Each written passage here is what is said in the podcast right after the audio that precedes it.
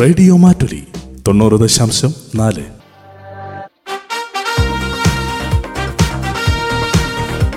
കേൾക്കൂ ആസ്വദിക്കൂ അറിവ് നേടൂ. റേഡിയോ മാറ്റുലി മാറ്റത്തിന്റെ ശംഖുലി.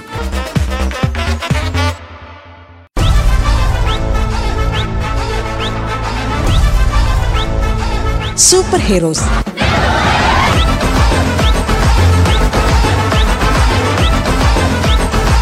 സാധാരണക്കാരായ മനുഷ്യരുടെ അസാധാരണമായ ജീവിതത്തെക്കുറിച്ചുള്ള പരിപാടി. നിർവഹണം ഡി കെ വയനാട്.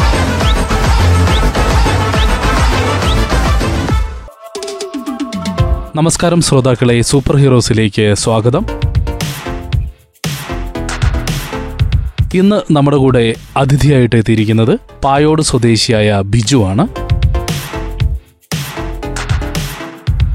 ബിജുവേട്ടൻ ഒരു തളരാത്ത പോരാളിയാണ്. ഒരുപാട് പരാജയങ്ങൾ ജീവിതത്തിൽ നേരിടേണ്ടി വന്നിട്ടും പിടിച്ചു നിൽക്കുന്ന ഒരു വ്യക്തിയാണ്. അതിനെല്ലാത്തിനെയും തകർച്ചകളെയും എല്ലാത്തിനെയും പോസിറ്റീവായിട്ട് കാണുന്ന ഒരാളാണ്. അദ്ദേഹത്തിന്റെ ജീവിതത്തിലെ കൂടുതൽ വിശേഷങ്ങൾ നമുക്കറിയാം. നമസ്കാരം ബിജുവേട്ട റേഡിയോ മാറ്റിലിയുടെ സൂപ്പർ ഹീറോസിലേക്ക് സ്വാഗതം.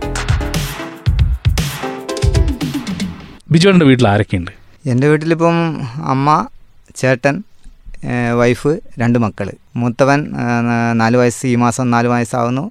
ഇളയവന് രണ്ടു വയസ്സ് മൂന്ന് മാസമാകുന്നു വീട്ടിലെ അച്ഛനും അമ്മയൊക്കെ എന്ത് ചെയ്യുന്നു? അപ്പച്ചൻ മരിച്ചുപോയി. രണ്ടായിരത്തി പതിനഞ്ചിൽ മരിച്ചു പോയതാണ്. പിന്നെ അമ്മ ഇപ്പോൾ പശുവും കാര്യങ്ങളൊക്കെ ഉണ്ടായിരുന്നു. ഇപ്പോൾ നിലവിലൊന്നും ഇല്ല വെറുതെ ഫ്രീ വിശ്വസ്തമായിരിക്കുന്നു പൊതുവെ നമ്മളൊരു കർഷക ഫാമിലിയാണ് കർഷക ഫാമിലിയാണ്. എന്റെ ഓർമ്മ വെച്ച കാലം മുതൽ ഞങ്ങൾ നെല്ല് കൊയ്തും പതമ്പും അങ്ങനെയൊക്കെ ആയിട്ട് ചെയ്തുകൊണ്ട് ഞങ്ങൾക്ക് സ്ഥലവും തോട്ടമൊക്കെ ഒരുപാട് ഉണ്ടായിരുന്നതാണ്. ഫാദർ കുറച്ച് സ്മോൾ കാര്യങ്ങളൊക്കെ ആയതുകൊണ്ട് നമ്മൾ ആ രീതിയിലേക്ക് പിന്നെ സ്ഥലങ്ങളൊക്കെ പോയി. പിന്നെ പാട്ടത്തിനടുത്ത് പങ്കിനെടുത്തും ഒക്കെയാണ് കൃഷി ചെയ്തും കാര്യങ്ങളും ജീവിച്ചു വന്നുകൊണ്ടിരുന്നത്. മദ്യപാനം എങ്ങനെയൊക്കെയാണ് ഒരു കുടുംബത്തെ തകർക്കുന്നതിനുള്ളൊരു ഉദാഹരണം കൂടിയാണ്.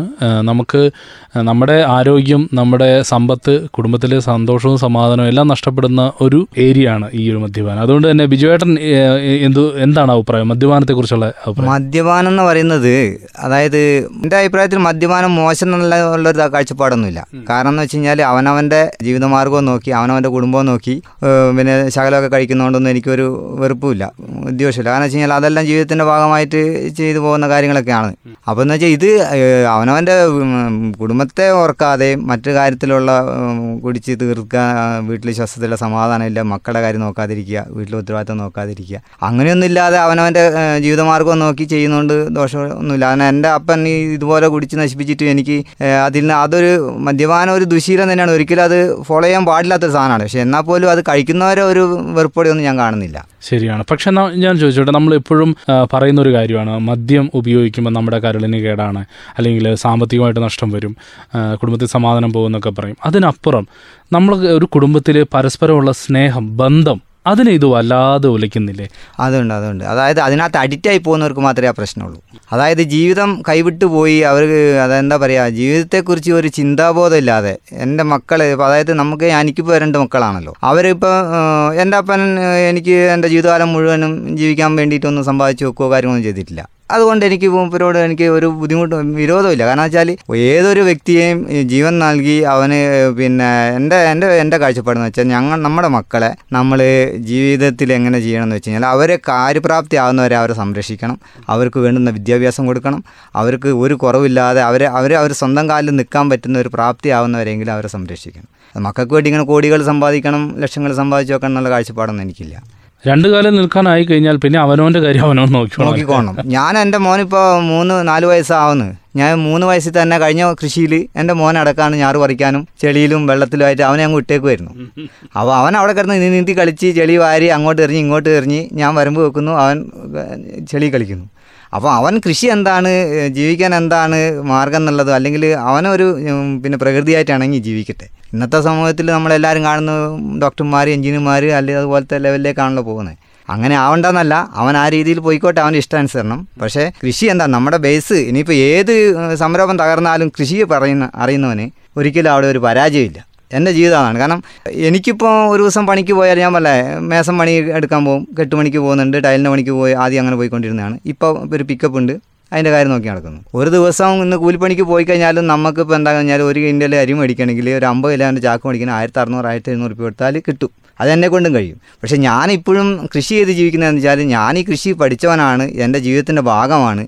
ഇതൊരു ലാഭം നഷ്ടമല്ല. നമ്മുടെ ജീവിതത്തിന്റെ ഭാഗമാണ്. കൃഷി അറിയാത്തവർ ഒരിക്കലും ഈ കൃഷിയിലേക്ക് ഇറങ്ങില്ല. അറിയുന്ന നമ്മളെങ്കിലും എനിക്ക് വേണ്ടുന്നല്ലെങ്കിലും എനിക്ക് ഉപയോഗിക്കാൻ വേണ്ടിയിട്ട് എടുക്കാമല്ലോ മറ്റുള്ളവരെ ആശ്രയിക്കാതെ. അപ്പം ഞാൻ വാങ്ങിച്ച് തിന്നുന്ന അരി വേറൊരാൾ വാങ്ങിച്ച് ഇത് അറിയില്ലാത്തവൻ വാങ്ങിച്ച് കഴിച്ചോട്ടെ. അപ്പോൾ ആ ഒരു കാഴ്ചപ്പാടിൽ ഞാൻ അങ്ങനെ പോകുന്നു. ഇത് ലാഭം ഒരിക്കലും കൃഷി നമുക്കൊരു സാധാരണക്കാരനെ സംബന്ധിച്ച് ഒരു കൃഷി നഷ്ടം തന്നെയാണ്. കാരണം കൃഷി കൂടെ അങ്ങനെ വലിയ ഡെവലപ്പായി പോകാൻ പറ്റില്ല. അതേപോലെ ഇറക്കാൻ വേണം അല്ലെങ്കിൽ. ഒരു സാധാരണ കുടുംബത്തിലെ കർഷകനെ സംബന്ധിച്ച് ഇതൊരു ഉപജീവന മാർഗമാണ്. അവന് വേറെ മാർഗമില്ല. നമുക്ക് പൈസ ഉണ്ടെങ്കിൽ ഒരുപാട് സമ്പാദിക്കാനും ശേഖരിക്കാനൊക്കെ നമുക്കും കഴിയും. പക്ഷേ എന്താണെന്ന് വെച്ചാൽ ഇപ്പോൾ എന്റെ സ്ഥിതി തന്നെ എന്ന് പറഞ്ഞാൽ എനിക്കിപ്പോൾ വലിയ കർണാടക പോലത്തെ സ്ഥലത്തേക്കൊക്കെ പലരും പറയുന്നുണ്ട് പോയിക്കോന്നൊക്കെ. പക്ഷെ ഞാൻ പോകാത്തതിന്റെ കാരണം എന്ന് വെച്ചാൽ നമുക്കിത് മുടക്കുമുതൽ വേണ്ടേ.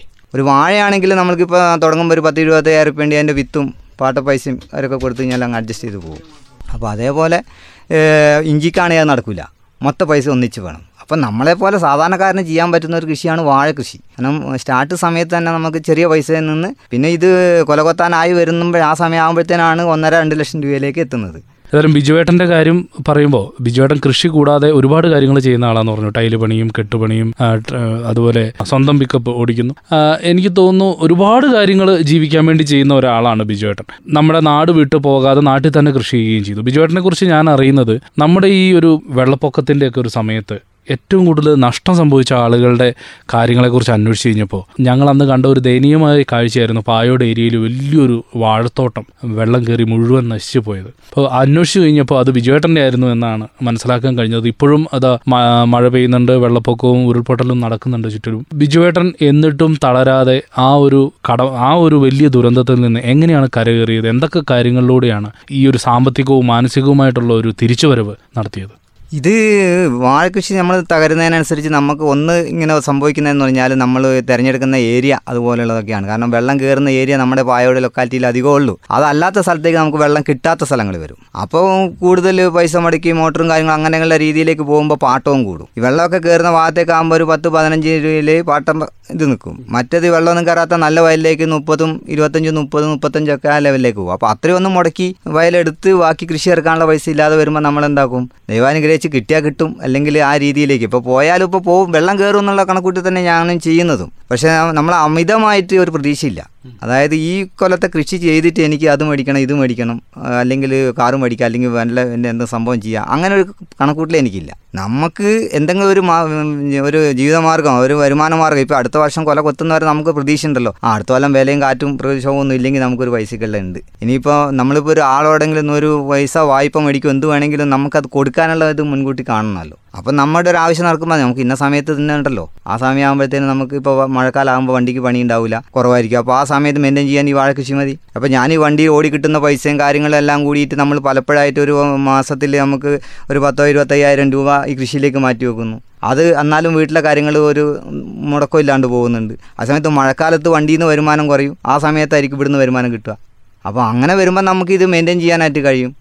കൃഷി ഒരിക്കലും ഞാൻ കൃഷി കൂടെ പിന്നെ ഇത്ര കിട്ടുമല്ലോ അത് ഞാനെന്ന് വെച്ചാൽ അമിതമായിട്ടും പിന്നെ ഈ കൃഷിനെ കുറിച്ച് നമ്മൾ ഓവറായിട്ട് അതിനെക്കൂട്ട് ഇത്ര കിട്ടിയിട്ട് ഇത്ര കിട്ട- കിട്ടുമല്ലോ ആ ഒരു പ്രതീക്ഷ ഇല്ലാതെ വരുമ്പം നമുക്ക് എന്താക്കുന്നില്ല നഷ്ടപ്പെട്ടാലും വിഷമില്ല നിരാശ വരുന്നു നിരാശ എനിക്ക് തോന്നുന്നു ബിജുവേട്ടന്റെ ഏറ്റവും വലിയൊരു പോസിറ്റീവ് ക്വാളിറ്റി എന്ന് തോന്നുന്നത് ഈ ഒരു കാര്യമാണ്.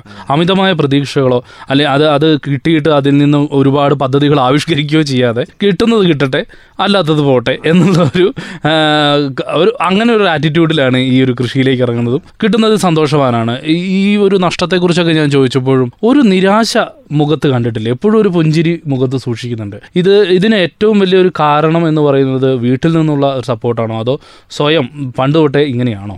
പണ്ട് മുട്ട ഞാൻ അങ്ങനെയാണ് അതായത് എനിക്ക് വെല്ലുവിളികൾ ഭയങ്കര ഇഷ്ടമാണ് അതായത് പിന്നെ ചുരുക്കി പറഞ്ഞാൽ എന്റെ വീട് കെട്ടുന്നത് ഞാൻ ഇപ്പം അഞ്ച് പെങ്ങന്മാരും രണ്ട് സഹോദരന്മാരാണ് നമുക്കുള്ളത്. അഞ്ച് പെണ്ണും രണ്ടാണ് എന്റെ വീട്ടിൽ അപ്പം എനിക്ക് പണ്ട് മുതലേ ഒരു വീടൊന്നും കാര്യമായിട്ടില്ല പുല്ലുമഞ്ഞ വീടൊക്കെ തന്നെയായിരുന്നു. അപ്പോൾ അന്ന് എന്റെ ആഗ്രഹം ഉണ്ടായിരുന്നു ഒരു വീട് എങ്ങനെയും വാർത്തിട്ട് ഒരു ഓടിട്ട വീടെങ്കിലും ചെയ്യണം എന്നുള്ളത് അന്ന് പഞ്ചായത്തിൽ നിന്ന് കിട്ടിയൊരു പൈസ കൊണ്ടാണ് ഇരുപത്തയ്യായിരം രൂപ കൊണ്ടാണ് ഞാൻ ആദ്യത്തെ ആദ്യം വീട് സ്റ്റാർട്ട് ചെയ്യുന്നത്.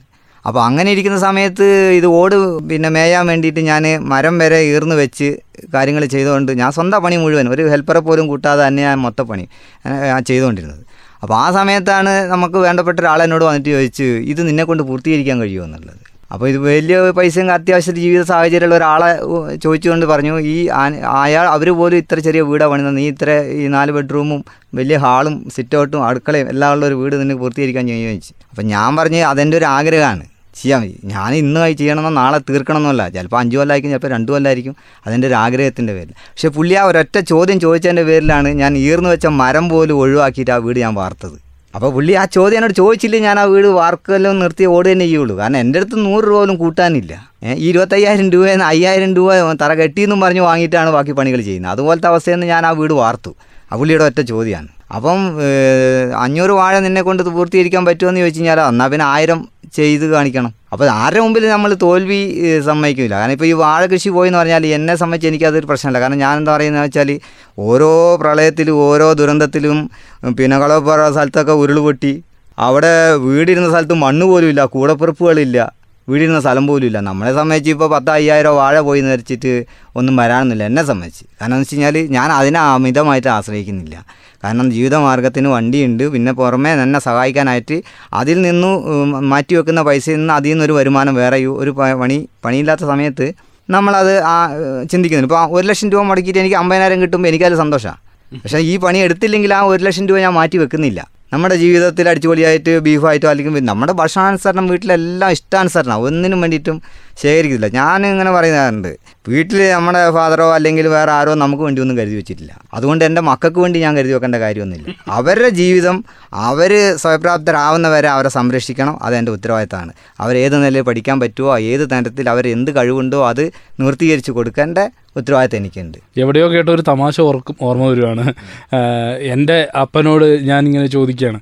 അപ്പ അപ്പൻ എന്തുകൊണ്ടാണ് എനിക്ക് വേണ്ടി ഒരുപാട് സമ്പാദിച്ചു വെക്കാത്തത്? അപ്പോൾ അപ്പം പറയാണ് "ആ, മോനെ എന്നെ കൊണ്ടോ സാധിച്ചില്ല. നീയെങ്കിലും നിന്റെ മക്കൾക്ക് വേണ്ടി കുറെ സമ്പാദിച്ചു വെക്കടാന്ന്. അത് കേട്ടപ്പോഴാണ് അവനത് സാധിക്കില്ല എന്ന് അവനറിയാം. അപ്പോൾ എന്ന് പറഞ്ഞ പോലെയാണ് ഈ കാര്യങ്ങളും. ഇപ്പോൾ ബിജുവേട്ടൻ പറഞ്ഞൊരു വലിയൊരു കാര്യമാണ്. ഇപ്പോൾ വിദേശ രാജ്യങ്ങളിലൊക്കെ ഇത് ഇത് പണ്ട് തൊട്ടേ അവർ ഫോളോ ചെയ്യുന്ന ഒരു കാര്യമാണെന്ന് എനിക്ക് തോന്നുന്നു. അവർക്ക് ആവശ്യമായിട്ടുള്ള വിദ്യാഭ്യാസം പറക്കം പറ്റുന്നൊരു പ്രായം വരെ അവരുടെ കാര്യങ്ങൾ നോക്കുക. സ്വന്തം കാലിൽ നിൽക്കാറായി കഴിഞ്ഞാൽ പിന്നെ അവനവന്റെ കാര്യം അവരൊരു നോക്കുക എന്നുള്ളതാണ്. പക്ഷെ നമ്മുടെ നാട്ടിലൊരു കൾച്ചർ എന്ന് പറയുന്നത് അച്ഛനും അമ്മയും മക്കളും തമ്മിലുള്ള ബന്ധം മരണം വരെ നിലനിൽക്കുന്ന ഒരു ബന്ധമാണ്. മറ്റവർ പറന്ന് അകന്ന് പോകുമ്പോഴും വൃദ്ധസദനങ്ങളിൽ മാതാപിതാക്കളെ കൊണ്ടുപോയിട്ട് അവരവരുടെ സ്വന്തം ജീവിതത്തിലേക്ക് അകന്നു പോകുമ്പോഴും ഇവിടുത്തെ ഒരു കൾച്ചർ എന്ന് പറയുന്നത് ചേർന്ന് നിൽക്കുക എന്നുള്ളത് തന്നെയാണ്. അത് തന്നെയായിരിക്കാം ഇങ്ങനെയുള്ള ഒരു കാഴ്ചപ്പാട് നമ്മളിലേക്ക് മക്കൾക്ക് വേണ്ടി ഒരുപാട് സമ്പാദിക്കണം എന്നുള്ളൊരു കാഴ്ചപ്പാടൊക്കെ രൂപീകരിച്ചത്. എന്തു വന്നാലും ഒരു ഇടത്തരം ഫാമിലിയിൽ എപ്പോഴും ഉള്ള ഒരു കാര്യം തന്നെയാണിത്. മക്കളെ നല്ല മക്കൾക്ക് നല്ല വിദ്യാഭ്യാസം കൊടുക്കുക. അത് തന്നെയാണ് എപ്പോഴും പ്രയോറിറ്റി അറിവും നല്ല ക്യാരക്ടറുമായിട്ടുള്ള ബിജുവേട്ടന്റെ ജീവിതം തന്നെയാണ് ബിജുവേട്ടൻ അവർക്ക് കാണിച്ചു കൊടുക്കുന്ന നല്ലൊരു ഉദാഹരണം. ബിജുവേട്ടനെ കണ്ട് അവർക്ക് പഠിക്കാൻ സാധിക്കട്ടെ. എത്ര വലിയ പ്രശ്നങ്ങൾ വന്നാലും അതിനെ പോസിറ്റീവായിട്ട് കാണുക. പലരും തളർന്നു പോകുന്ന ചില ചോദ്യങ്ങളുണ്ട്. നിന്നെ കൊണ്ട് ഇത് പറ്റുമോ ഇതൊന്നും നടക്കുന്ന കാര്യമല്ല. എന്ന് നിർത്തിക്കൂടെ? അവിടെയാണ് നമ്മുടെ വിജയം കാണിക്കുന്നത്. നമ്മളെടുത്ത് അങ്ങനെ ഒരു ചോദ്യം ചോദിച്ചു കഴിഞ്ഞാൽ ഞാൻ തീർച്ചയായിട്ടും പറയും. ആ എന്നാ പിന്നെ അതിന്റെ അപ്പുറത്തേക്ക്. അതെ. ഞാൻ വീട്ടിൽ വയറിങ് ചെയ്യുന്ന സമയം എന്റെ ഒരു കൂട്ടുകാരന്റെ വീട്ടിൽ വയറിങ് ചെയ്യാനും വയറിങ് കാരണം കിട്ടുന്നേ ഇല്ല. ഞാൻ പറഞ്ഞു നമുക്കൊന്ന് ചെയ്തു നോക്കാമെന്ന് പറഞ്ഞു. അങ്ങനെ എല്ലാം ചെയ്ത് കഴിഞ്ഞിട്ട് സ്വിച്ച് ഇടുന്ന സമയത്ത് ഞാൻ മെയിൻ സ്വിച്ച് ഓൺ ആക്കുന്ന നേരത്ത് ഞാൻ പറഞ്ഞു മാറി ഇന്നോ പൊട്ടിത്തെറിക്കൊന്നും ചെയ്താൽ എനിക്കറിയാം അങ്ങനെയാണ് ഞാൻ വയറിങ് ചെയ്തത്. അതാ പറഞ്ഞു എന്ത് കേസ് എന്ത് പണി എന്ത് ഞാൻ എന്ത് ഒന്ന് ട്രൈ ചെയ്യും. എന്നെ കൊണ്ട് പറ്റുമോ അന്ന് നിങ്ങൾക്ക് ചെയ്യാൻ കഴിയുമെങ്കിൽ എനിക്കും കഴിയും. പോരായ്മ ഉണ്ടാവും പക്ഷെ അത് തിരുത്താൻ നമുക്ക് സമയമുണ്ട് പക്ഷെ അത് എന്തും ചെയ്യാനുള്ള ഒരു മൈൻഡ് എനിക്കുണ്ട്. അങ്ങനെയാണ് സാധാരണക്കാരനായ ബിജു ഒരു സൂപ്പർ ഹീറോ ആയി ഇന്ന് റേഡിയോ മറ്റിലയുടെ സ്റ്റുഡിയോയിൽ ഒന്നുമില്ല. ജീവിക്കാൻ വേണ്ടി ഞാൻ ഇപ്പോഴും വലുപ്പം അറിയില്ലെന്നാണ് പറയുന്നത്. ഏതായാലും ബിജുവേട്ടന്റെ ജീവിതം നിങ്ങൾക്കും ഒരു ഇൻസ്പയറിംഗ് സ്റ്റോറി ആയിട്ട് മാറട്ടെ. നിങ്ങളിൽ പലരും തോറ്റുപോയി എന്ന് കരുതുന്ന ഒരു സാഹചര്യത്തിലാണ് ഇത് കേൾക്കുന്നതെങ്കിൽ ഇല്ല സമ്മതിച്ചു കൊടുക്കരുത്. തോൽവി സമ്മതിക്കരുത്. നിങ്ങളെ പിന്നോട്ട് വലിക്കുന്ന പരിഹസിക്കുന്ന ആളുകൾ ഉണ്ടാവും. പക്ഷേ തോൽവി സമ്മതിക്കരുത്. നിങ്ങൾക്ക് വീട് പണിയാൻ നിങ്ങളെ കൊണ്ട് സാധിക്കില്ല എന്ന് പറയുമ്പോൾ ഞാനും വീട് പണിയും ഞാനൊരു പത്ത് പേർക്ക് വേറെ വീട് പണതും കൊടുക്കും എന്ന് പറയാനുള്ള ഒരു ധൈര്യം നിങ്ങൾക്ക് ഉണ്ടാവട്ടെ ബിജുവേട്ടൻ ഇത്രയും സമയം റേഡിയോ മാറ്റിലിയുടെ ശ്രോതാക്കൾക്ക് വേണ്ടി മാറ്റിവെച്ചതിൽ അകമഴിഞ്ഞ നന്ദി നന്ദി രേഖപ്പെടുത്തുന്നു. ഇനിയും ജീവിതത്തിൽ ഇതുപോലെ തന്നെ മുന്നോട്ട് പോകുവാനും വലിയൊരു ദൃഷ്ടാന്തമായി ഞങ്ങൾക്ക് എല്ലാവർക്കും മാറുവാനും ജീവിതത്തിൽ ഇനിയും കൃഷിയിലൂടെ തന്നെ വലിയ നേട്ടങ്ങൾ കൈവരിക്കാനും അങ്ങേക്ക് സാധിക്കട്ടെ.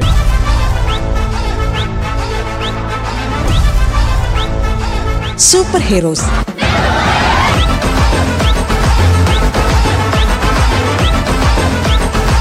സാധാരണക്കാരായ മനുഷ്യരുടെ അസാധാരണമായ ജീവിതത്തെക്കുറിച്ചുള്ള പരിപാടി.